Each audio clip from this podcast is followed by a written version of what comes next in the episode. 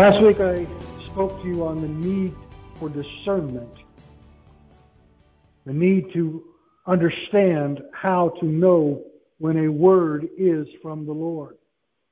I also want us to understand that we are involved, as I told you last week, in a tremendous conflict in the world today between the powers of deception, the liars, the the, the thieves, those who would corrupt the truth. And we who are called to defend the truth of the gospel of Jesus Christ must be always on our guard, ever present to challenge every single voice that raises itself in opposition to the truth concerning Jesus Christ. There is no doubt in my mind that the world and all of its agents and all of the agents of, the enemy are concentrated and in agreement on this one point. They must destroy the testimony of Jesus Christ. If the world is to have its way, they must destroy the testimony of Jesus Christ. Everywhere the gospel of Jesus Christ is declared and defended and proclaimed, it upsets the plans and it upsets the points and purposes of the enemy. He knows that the one thing that he cannot and, and is utterly helpless against is the truth concerning Jesus. He's done his best to cloud the issue.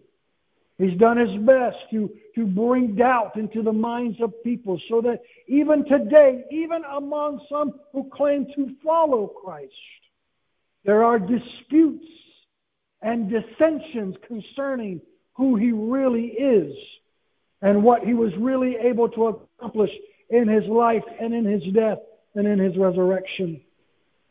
But as this passage and many, many others, I, I, I, I was studying this week, and, and my intent today was to speak to you on the four truth statements of the Gospel of John. Four times Jesus spoke concerning the truth, and you'll know these statements. The first is in John chapter 20, uh, chapter 4, verses 23 and 24, where he tells the woman at the well, "You worship what you know not, but we worship what we know." But God is seeking such to worship Him, those who will worship Him in spirit and in truth. All of the worship that gets offered in this world today, and you can find uh, online, you can find houses of praise, houses of worship, you can find testimony after testimony of places that sing the praises, but how many of that, how much of that worship is rooted and grounded in truth? There's plenty of noise. There's plenty of effects. There's plenty of, uh, of, of, of, of very impressive displays of magnificent worship. And yet Jesus says if it does not come out of the Spirit and the truth, it is wasted worship. It is pointless. And I will tell you this, it's even worse than that. It's deceiving worship. Much of what passes for worship today, even in some of the churches, is a deceptive form of worship because it is not rooted and grounded in truth. It's the worship of worship. It's the praise of praise. its effect is not to glorify the Lord Jesus Christ, but to glorify the one who is worshiping because it comes not from the foundation, the stable and secure foundation of the knowledge of the truth. The enemy does everything in his power, and the world joins him in this endeavor to discredit the worship of God's people by diverting it away from the truth concerning Jesus Christ. Let me say that again. The enemy is doing everything within his power and the world is joining him in this endeavor to divert the worship of Jesus Christ away from the truth. For he understands this wherever the name of Jesus is magnified, and wherever the story of Jesus is glorified, and wherever the power of Jesus is on display, he's in trouble. The enemy is in trouble.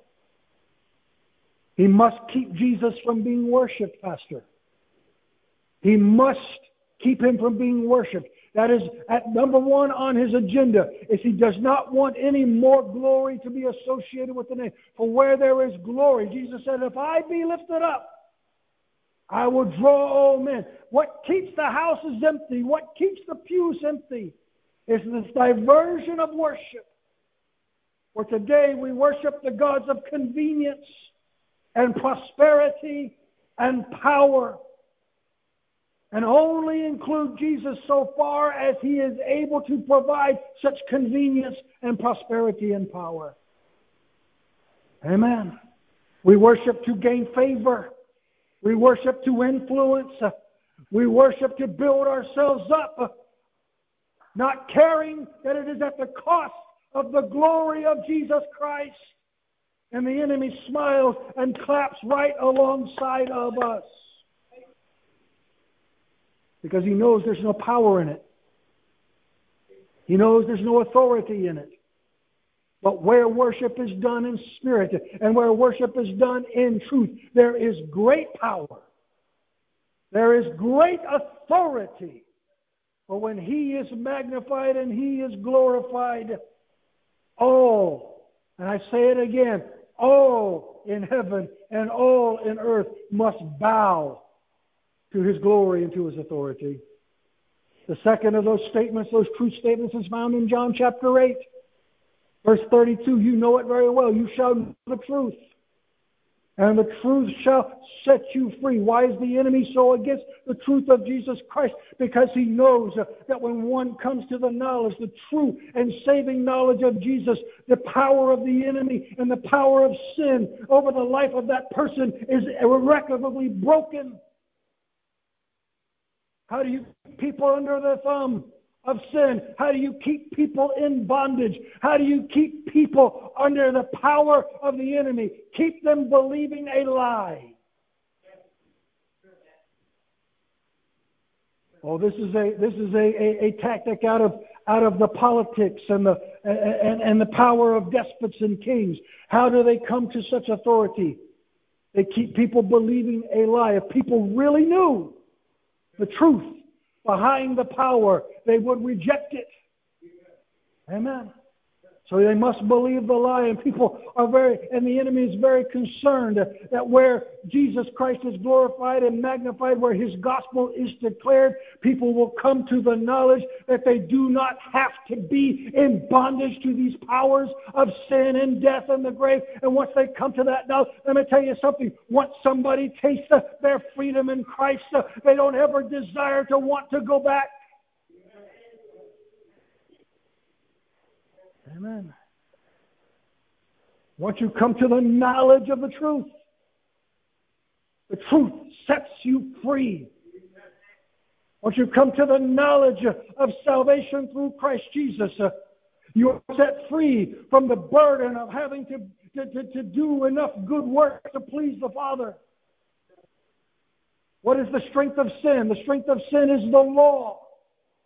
As long as one can continue to keep you in belief uh, that you are under some judgment or under some wrath or under some sentence uh, uh, uh of, punishment or of death, uh, you will do anything you can to follow whatever prescription they give you. Come on, if the doctor comes to you and says you have this disease, and if you want to be cured, you must take these pills, what are you going to do? Amen. You're going to do whatever the doctor tells you, right? If the doctor is wrong or if the doctor has some investment in that pill company, you may never know. Come on. I'm not against doctors. I've been to one. I go for my yearly checkup. They they take the blood. They they they poke. They point. I got a nice little doctor. A little, little uh, she, she, she's a sweetheart. I like her. But she wants. She starts talking about we're going to put you on this. We're going to put you on that. And I say, hold up. I serve the Lord and Savior Jesus Christ. If it ever comes down to it and the doctor says this is what you got to do, I'll do it. But I'm here today to tell you this, church. The enemy knows his power is rooted in his ability to convince you there's no escape except by his methods. And when the truth comes in, he loses that power.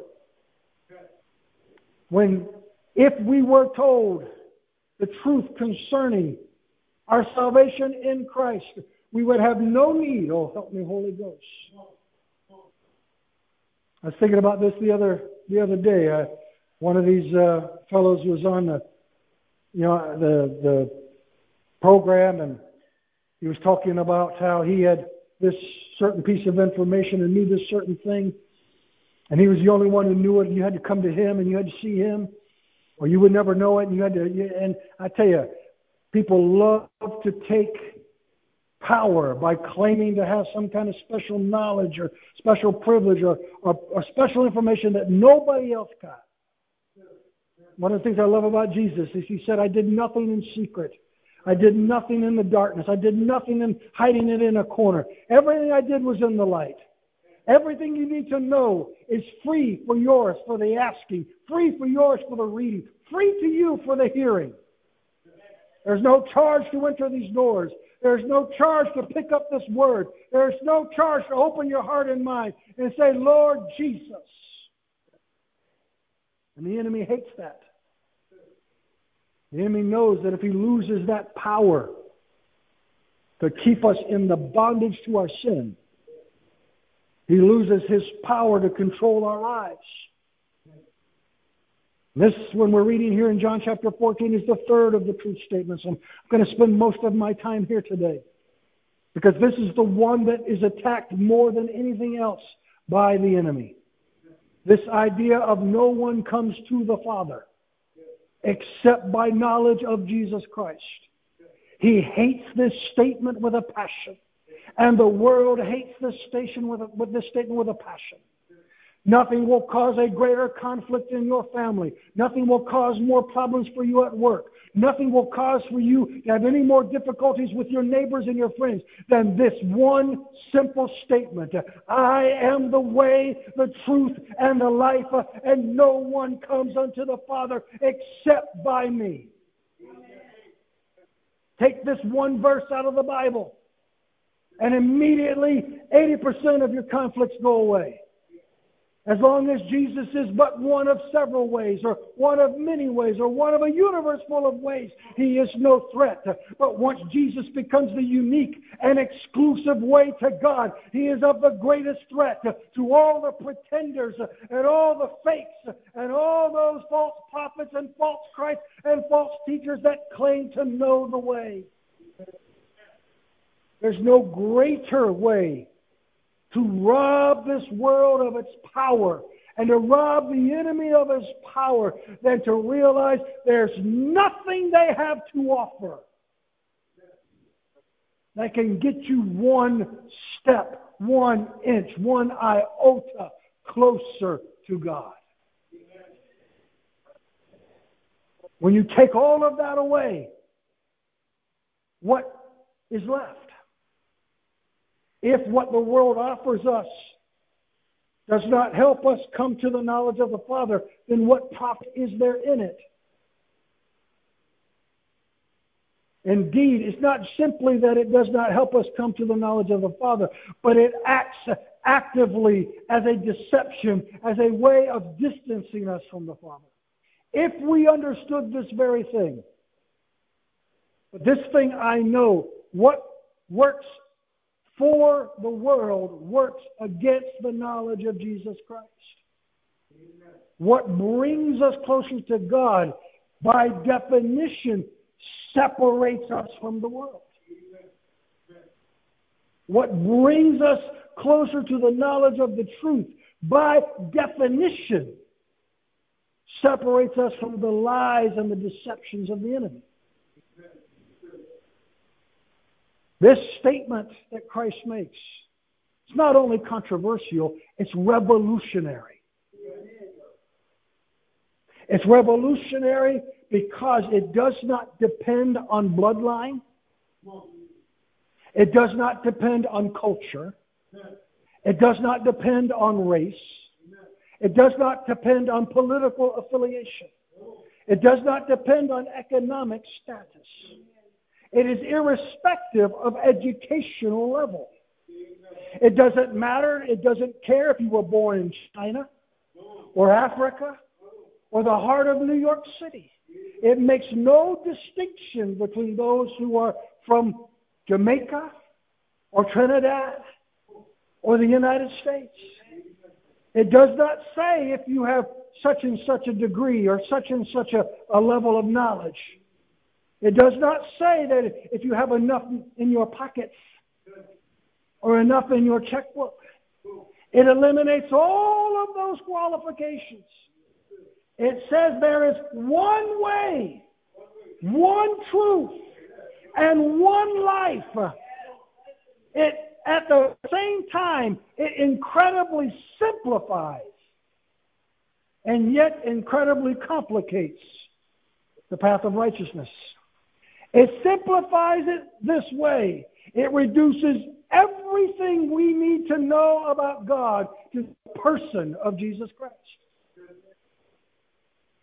You don't have to have a degree in theology. You don't have to go to Bible school. Those are good things. If you have the opportunity to do so, you should do so. But you don't have to have them.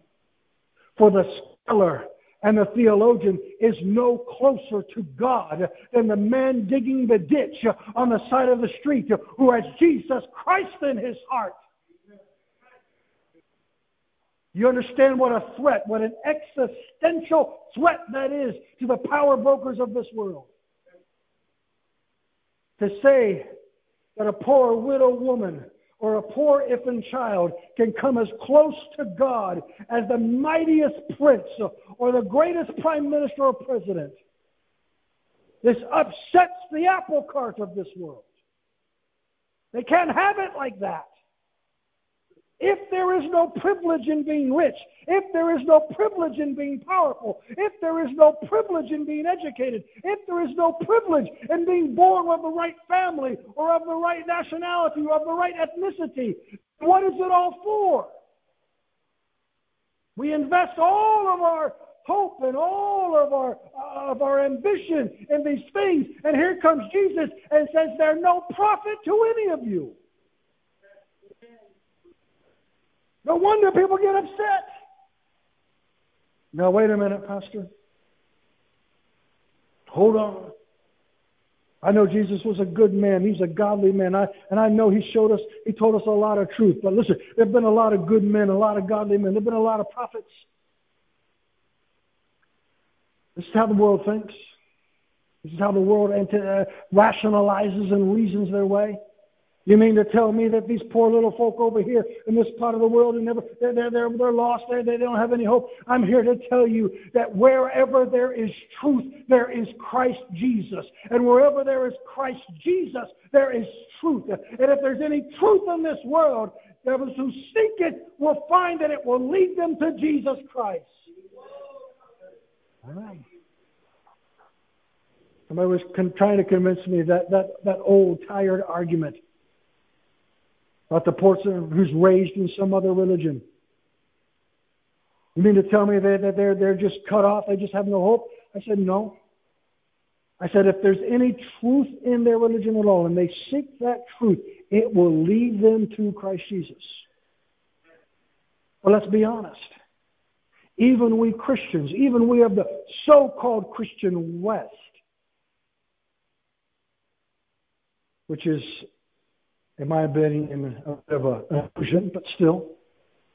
Even those of us raised in the church, even those of us who had the privilege of being brought up in the house of God, very, very few, only a small percentage, care enough about the truth to seek it out. We're no different or better than the Muslim or the Jew or the Buddhist or the Hindu. We accept very quickly and very quietly whatever whatever compromise, whatever corruption is convenient to ourselves. Oh, we put a Christian name on it.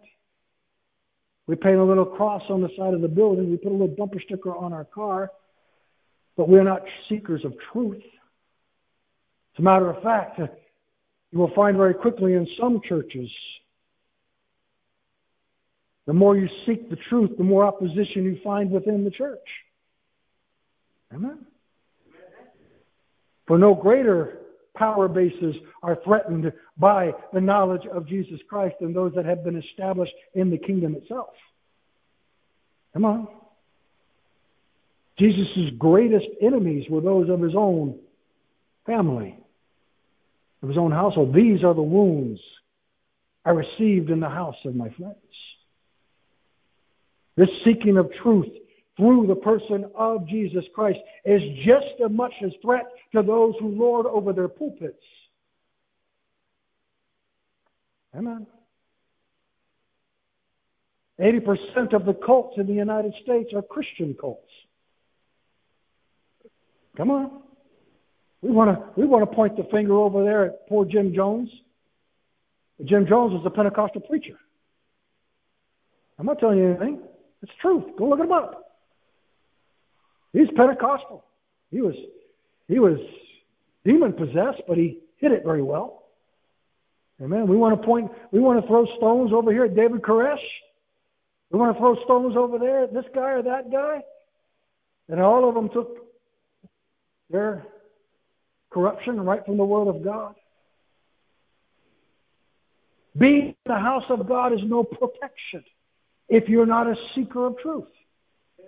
You're just as easy to fall for the lie inside the building as you are outside the building. What are you saying, Pastor? I am saying that our faith isn't in the church. Our faith isn't in the denomination. Our faith isn't in the guy in the pulpit. Our faith must be in Jesus Christ. And anything that is not corresponding to Him and His character must be rejected. I am the way, not my religion is the way. I am the way, not some set of teachings that I'm going to lay down. I am the way, not some building that's going to be built with my name on the front. He said, I am the way. And if you don't come through me, you said, well, Pastor, doesn't the church help us come to Christ? It can. It's supposed to. That's what it's there for. That's the whole point of it.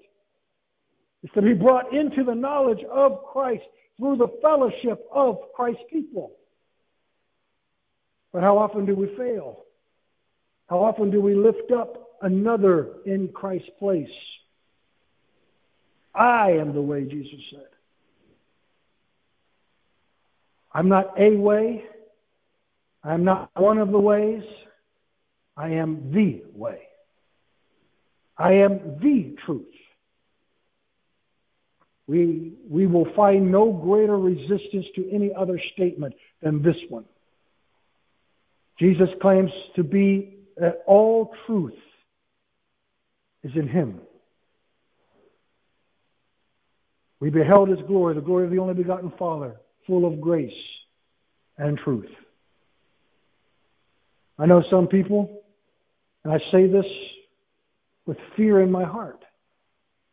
I do. I say this trembling. I say this humbly. I say this with, with, with utter dependence on the Holy Spirit to help me say it right.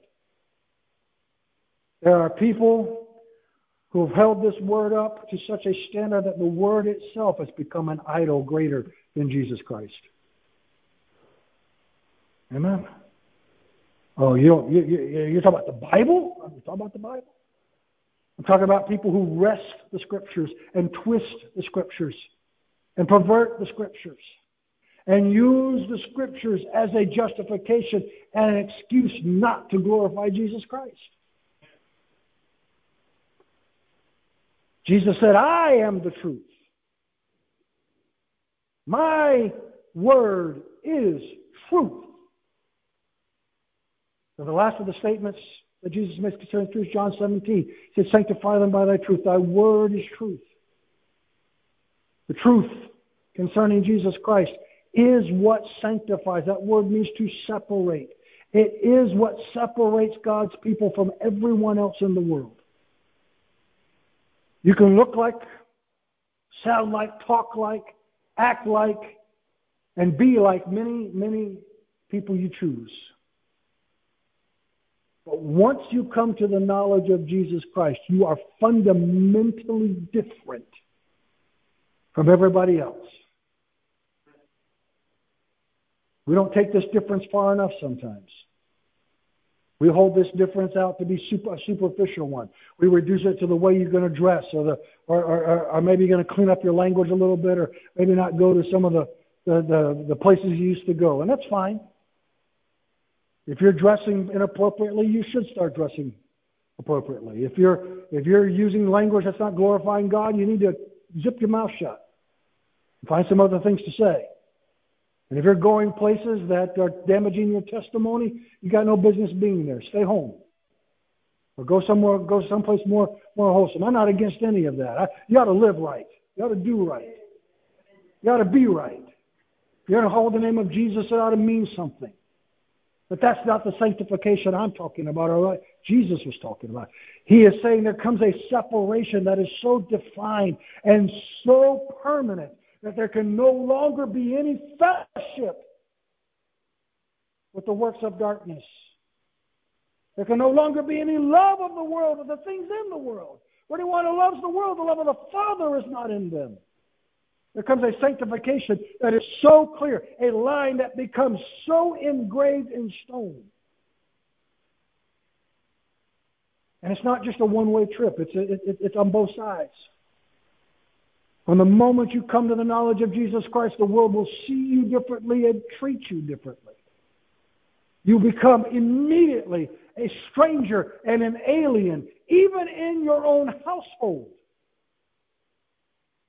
Amen. Some of you can testify to that. Some of you can testify to having friends who you thought were closer than family, but when you turn to Christ,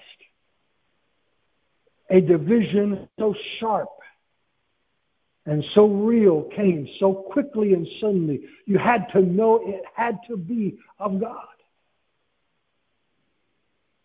Some people are not prepared for that separation, and so they resist the truth. Let's talk about that honestly for a moment. Most people compromise the truth not because they don't want the truth, but because of the price that has to be paid to walk in it. How radical is the truth? It is so radical that if we were to walk fully and completely in the truth of God today, we'd be dragged out of our homes and stoned in the streets. If we were now, you say, well, Pastor, you're being you're being very, very con- confrontational this morning. I'm just trying to tell you. I want you to be. I want you to prepare your hearts and minds for what it's going to take to walk in the truth in 2022. I could. You could pick the topic: gender, sexuality, morals, politics, vaccines, social endeavors, social media. Pick, throw, throw a dart. And whatever you hit, if we were to truly walk in the truth of Jesus Christ, we'd be pariahs like that. We'd pay the price that Jesus paid and his apostles paid. When you stand up to, a, to the entire weight, with the entire weight of the world bearing down on you, telling you, fall in line, fall in place, compromise, be like everything else. What does it take to say, no, I stand apart? I stand apart because I stand on the word of the living God. You're a bigot. You're prejudiced. You hate. No, I love. And because I love, I'm willing to put up with whatever comes my way to hold open a door that says this way to salvation, this way to Jesus Christ, this way to eternal life. Whosoever will. Who will stand at the narrow gate and keep it propped open long enough for your sons and your daughters to make it through? who will stand at the narrow gate and keep their foot in that door long enough for your friends and your families to escape the destruction that is coming upon the Sodom and the Gomorrahs of this world. Who will stand at the door and keep knocking, saying, Open up, open up, it's not too late. It will not be the world. The world says, join us on the wide path. The world says, go along with what we tell you is good and what is evil. Go along with what we tell you is right and what is wrong. But we, if we were to truly stand on the power of the testimony of Jesus Christ, we would be forced to stand apart. Not out of some sense of moral superiority. That's how some stand apart. The Pharisee approach. I thank you, God, that I am not like these sinners. That's not a truth. The truth is you're just like these sinners. The difference between you and them is God has shown mercy on you. And if you've been one for whom God has shown mercy, how can you point a finger at anybody else and say, no mercy for you? If we were to stand on the testimony of what God says is real and true, we will spiritually and perhaps at some point physically be crucified with Christ. Because the world won't have it. There's one overriding pressure in this world. There is one overriding pressure in all of the politics and all of the economics and all of the social structures of this world. One overriding pressure. One thing overall. Do not stand apart. Do not stand apart. Do not separate yourself from the crowd. For those who separate themselves from the crowd, those who claim to be different, those who say, we're not like that, by the character of their lives and the testimony of their lips, bring condemnation and judgment on the other. When we choose believers to stand apart in Christ, to be separate, to not go the way of the world, to not do the things of the world, to reject the standards, to reject the principles, to reject the wisdom of this world, to go in a way that the world views as utterly and completely incoherent and incompatible with their ways. A price will have to be paid. A price will have to be paid. And that's why it's so important that we know in our heart that He is the truth. For the only thing that will give us the strength and the conviction to stand apart is the sure knowledge that what we stand on will last. I look at some of these churches today. My heart breaks. The uh, in the news last week, another fairly large denomination in the United States is splitting. This is maybe the fourth or fifth one in the last 10 years or so. And they're splitting over the same issues. You know the issues. What do we do with people with certain lifestyles? Do we ordain certain things? Oh, the enemy has stirred up such a cloud of dust. Such a cloud of dust. And those churches that want to stay true to the biblical model, that want to stay true to the faith once delivered to the saints, are being forced to choose whether they can even continue in fellowship with the rest of their denomination. I thank God the Church of God is not there, or at least not there yet. I don't know what the future holds, but my goodness. Imagine having to make that choice between your conscience before God and all of your peers and brothers and sisters and fellow ministers and fellow churches that you've been in fellowship with for hundreds of years. It's a heartbreaking choice. And those who are making the choice to stand on the Word of God are being called all sorts of names. Mocked and made fun of, anachronisms, throwbacks, holy rollers, and worse. Unenlightened, uninformed, ignorant, and worse, prejudiced and hateful, bigoted, and worse. And yet they stand on the truth. If this word is anything, if it is truly God's word, it cannot change. It says what it says, and what it says is not compatible with the current trends of this world. Do we have the courage Where does one get the courage to pay such a price? From the certainty of the knowledge that one has come to us who he is truth itself.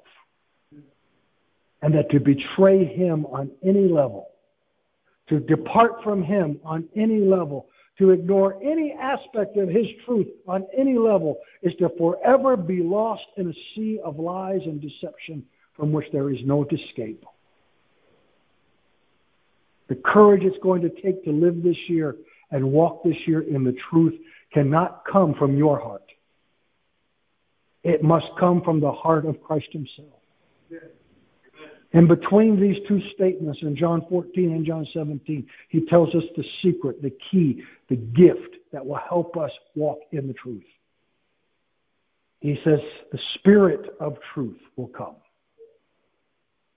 and will lead you and will guide you into these truths.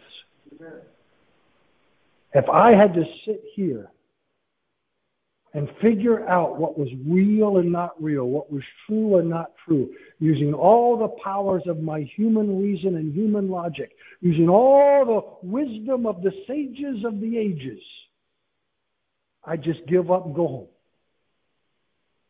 It would, it would be an impossible task. There would be no point to it. For my mind cannot perceive the things of God. They simply can't. What, is the, what did Paul say? The natural mind does not what? Know or receive the things of the Spirit.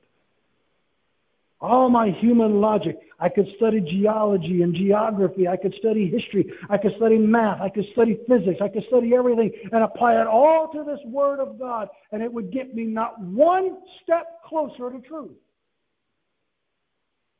Don't believe me? Listen to all the insane and inane arguments about creation versus evolution and time versus space and all these things.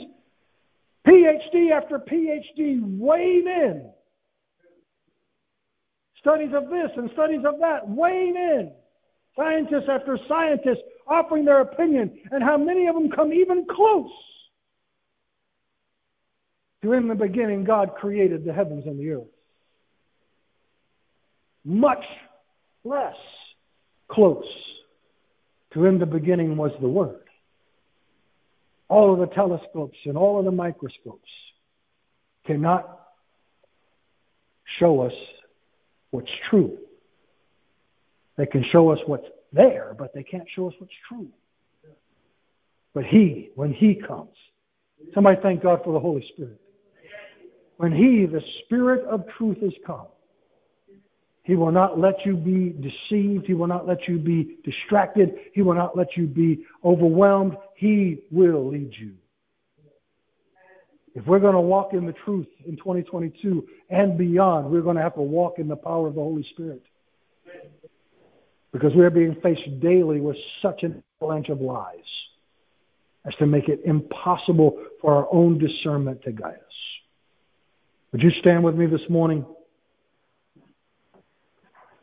You make a statement today by your presence here that you are convinced that Jesus Christ is the way, the truth, and the life.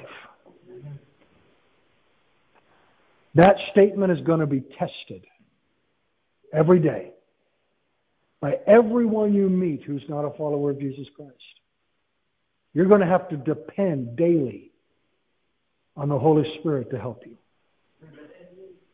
Father God, in the name of Jesus, we come to you, God, because you are truth.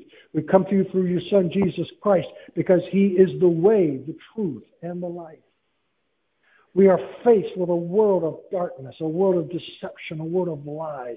We are faced with a world that overwhelms us, bombards us with all manner of information from all kinds of sources, but none of it rooted or grounded in truth.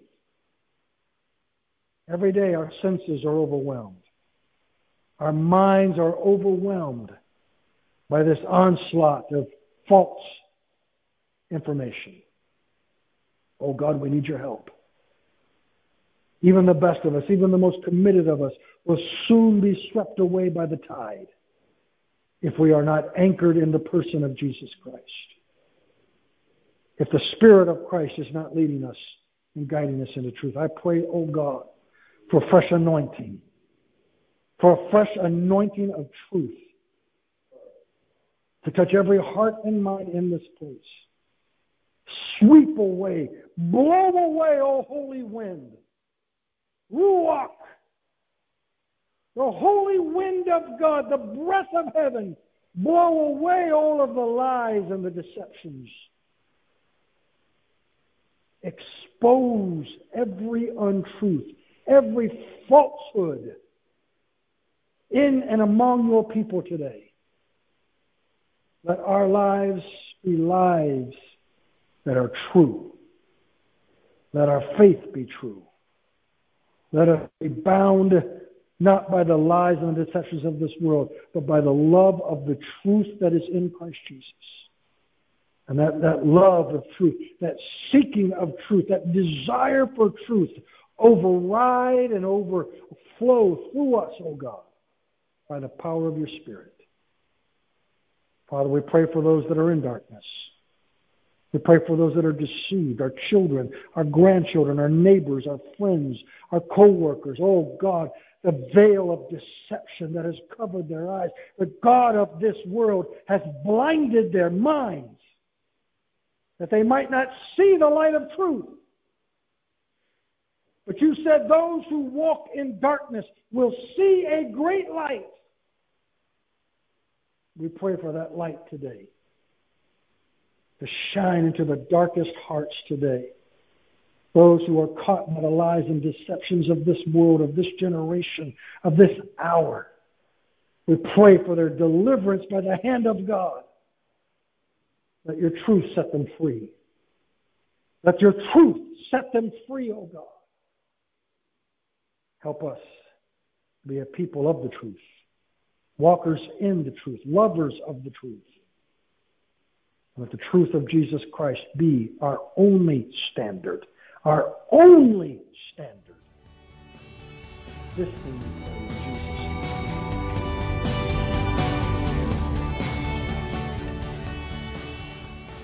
This has been a production of the Lighthouse Church of God.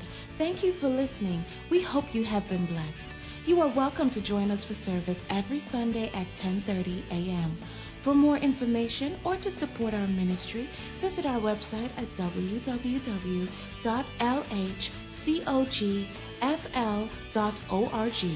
Or if you're in the Broward County area, we would love for you to visit our church located at 1890 Southwest 31st Avenue, Fort Lauderdale, Florida 33312. God bless you. Until next time, this is the Lighthouse Church of God, lighting the way through the storms of life.